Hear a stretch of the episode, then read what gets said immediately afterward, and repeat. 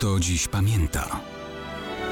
Datownik historyczny prezentuje Maciej Korkuć.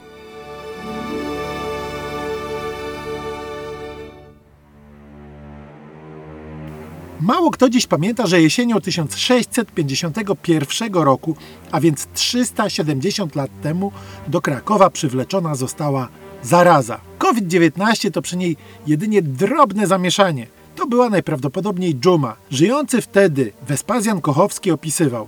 Widzieć było po miastach, miasteczkach i wsiach, jako snopy walące się trupy ludzkie. Po lasach i puszczach tułali się różni. Nie było komu trupów chować, bo nie tylko zarażali się od dotknięcia, ale sam wiatr ludzi zabijał. Kraków, miasto ludniejsze, najwięcej morowe powietrze trapiło. Zaczęło się w roku 1651 na jesieni i przez zimę, która zwykła humory zaraźliwe mrozami wyciągać, aż do roku 1652 do miesiąca oktobra srożyło się. 36 tysięcy ludzi tę plagą boską rażonych umarło. Prócz tych, co w lasach, między górami, w polach, piwnicach i w ciemnych lochach polegli bez wiadomości.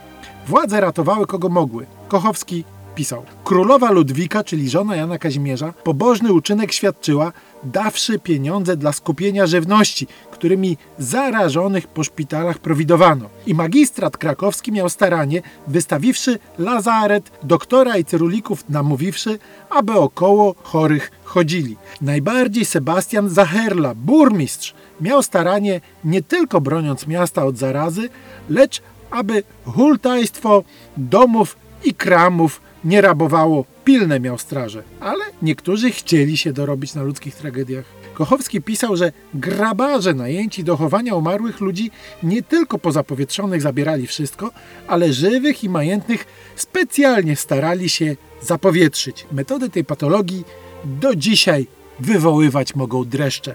Dobywszy mózg z głowy trupa zarażonego, podwórze i drzwi w kamienicach majętnych ludzi namaszczali, aby ci za dotknięciem się zapowietrzyli. No, Bogu dzięki w dzisiejszych czasach takich rzeczy nie doświadczamy.